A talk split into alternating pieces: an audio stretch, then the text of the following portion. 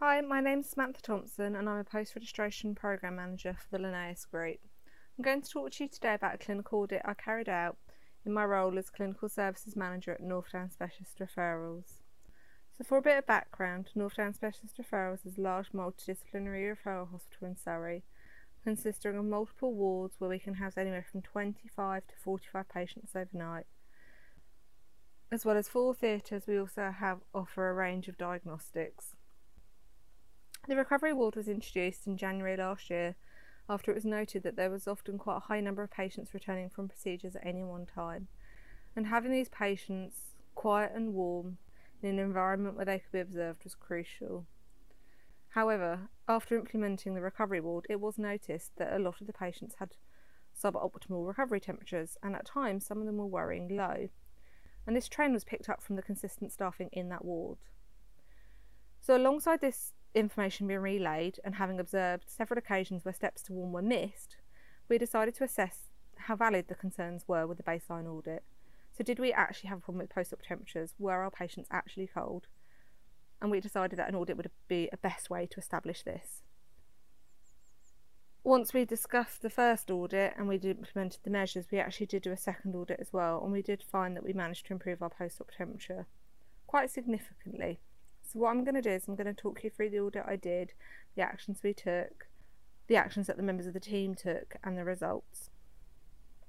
So the baseline audit was completed by the recovery ward nurses.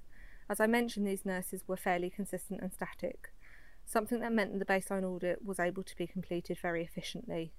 I spoke to these nurses on an individual basis because they'd raised the concerns and they were fully on board with carrying out the audit. So, over the period of a week, all the post op temperatures were logged, alongside the procedure, the species of the patient on a spreadsheet, and also the patient's weight. This was simply done using pen and paper with a printed out table, but could also have been done using an Excel spreadsheet electronically. The data was analysed and the average temperature was calculated and found to be low, 36.2. This does fall into the moderate category according to the BSAVA guidelines, but actually several cases fell into the severe category so patients with a temperature of less than 34 degrees. And this can have quite serious consequences, including electrolyte imbalances. This wasn't massively surprising given the type of cases that we, d- we see and the procedures that we carry out. However, those consequences are still serious and we should be taking steps to minimise them. So, I attended a recent CPD hosted by the AVA, and there were several suggestions made for improving temperatures during that CPD including things like bubble wrap jackets, socks on patients, blankets, warming after pre med, and minimising preparation time for surgical patients. One of the speakers actually said they capped the preparation time at 30 minutes, and if that meant that two people had to clip and prep a patient, then that's what they did. We also looked at some articles on the subject as well, and we discussed these with the team. We then had a nurse team meeting where we raised the findings and asked them for some suggestions. Loads of suggestions were made, many of them in line with what we'd read and already researched. Um, but it actually meant the nurses were really on board because they were able to come up with suggestions and implement them themselves. Some of the suggestions weren't able to be implemented straight away um, and prior to the second audit, unfortunately, primarily because this relied on equipment being ordered and arriving. So, for example, additional hot air warming devices for endoscopy and mattresses being made for MRI. As per the quality improvement cycle, we did carry out a second audit in a similar way to the first, and we did find that we managed to improve with the steps that we'd taken. So the initial average post anaesthesia temperature was found to be suboptimal 36.2, as mentioned, falling into the moderate category. We found the results to be concerning. We held our team meeting and we implemented some changes. We did a second audit and it was conducted over a much wider sample pool. Although this wasn't over a different timeline and it wasn't intentional, it was over a busier week the patient numbers were actually a lot higher. So this is a factor to consider when we're looking at these results. So could it be that the results, the average was increased because we simply saw more patients? Or could it be increased because of the steps that we took? This is something that we do have to consider. Um, and it could be taken in sort of both a positive and negative way, like I've said. So on the flip side, would the temperatures have even been even higher potentially on a less busy week? This could be something that could be investigated when we did a third audit. So, whilst the average temperature was found to be low in the primary audit, the most concerning factor was the missed opportunities. So, for example, a patient from MRI with temperature 35.2. And these were things that we highlighted to the team. When we converted the gathered information into percentages, the baseline audit, 60% of the temperatures were found to be 36.5 or below, and during the second audit it had fallen to 55%. So there was was an improvement. However, there is still room for improvement, and a third audit is planned. However, this is currently pending due to COVID. The plan was that this third audit would be capped at 54 patients, um, again at random, so that we could potentially look at these this data against the second audit and draw slightly more effective comparisons. Um, ideally, this would be under a sort of with an similar sample pool, um, but in reality, this would be very difficult to replicate. Um, sort of replicating the percentage of patients that were under 10 kilos, the percentage of procedures that were over two hours would be very difficult to do. But that could be an opportunity to really drill down in the data a little bit further. So our audit actually had quite a large impact, um, had a massive impact on our patient care as far as we're concerned. Um, over a relatively short space of time, we did manage to increase the temperatures quite significantly. The hope would be that that would continue to improve. Um, our average temperature actually increased to 37. So the reason why it's so important is because hypothermia post-operatively has been linked to delayed wound healing, prolonged hospitalisation, and also delayed recovery.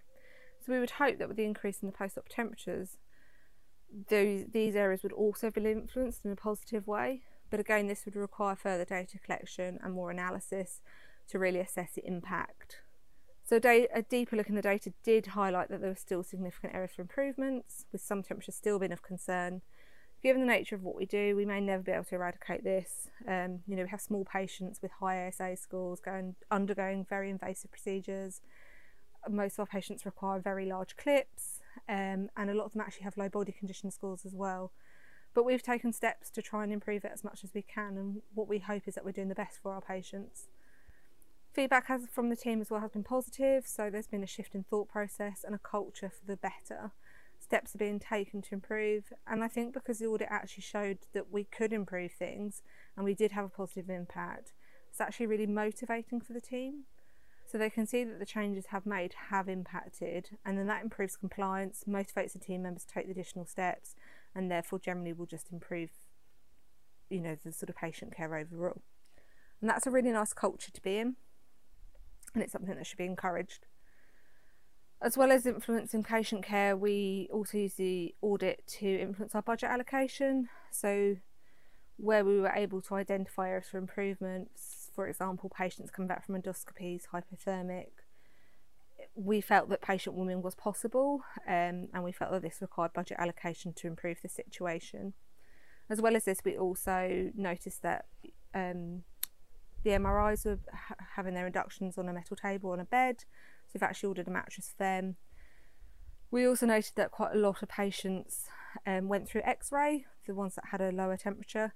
Um, and I think we all know that it can be very difficult to keep these patients warm. Um, it's very difficult to cover them over. Um, everything has to be sort of radio opaque.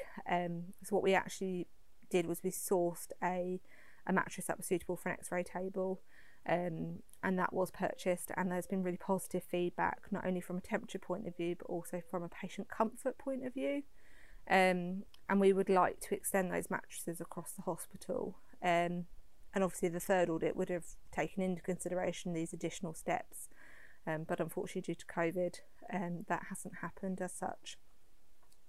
It would also be interesting to potentially just do an audit in X-ray, um, sort of maybe pull some old data pre X-ray mattress and then look at the temperatures post X-ray mattress. There's quite a lot of scope for further audits and quite a lot of scope for ways to seek further improvement. Um, but obviously that just requires somebody to drill down and look at the data. So that was me talking through the audit that we did in practice. Um, it worked really well. We were we the team were on board at all steps of the way, and I think the communication was really really important. Um, and it's something that we hope that our PRP nurses um, will also want to take forward, and potentially um, one day I'll be using them as a case example if you've got any questions, I'm sure there'll be contact details attached to this post, and thank you for listening.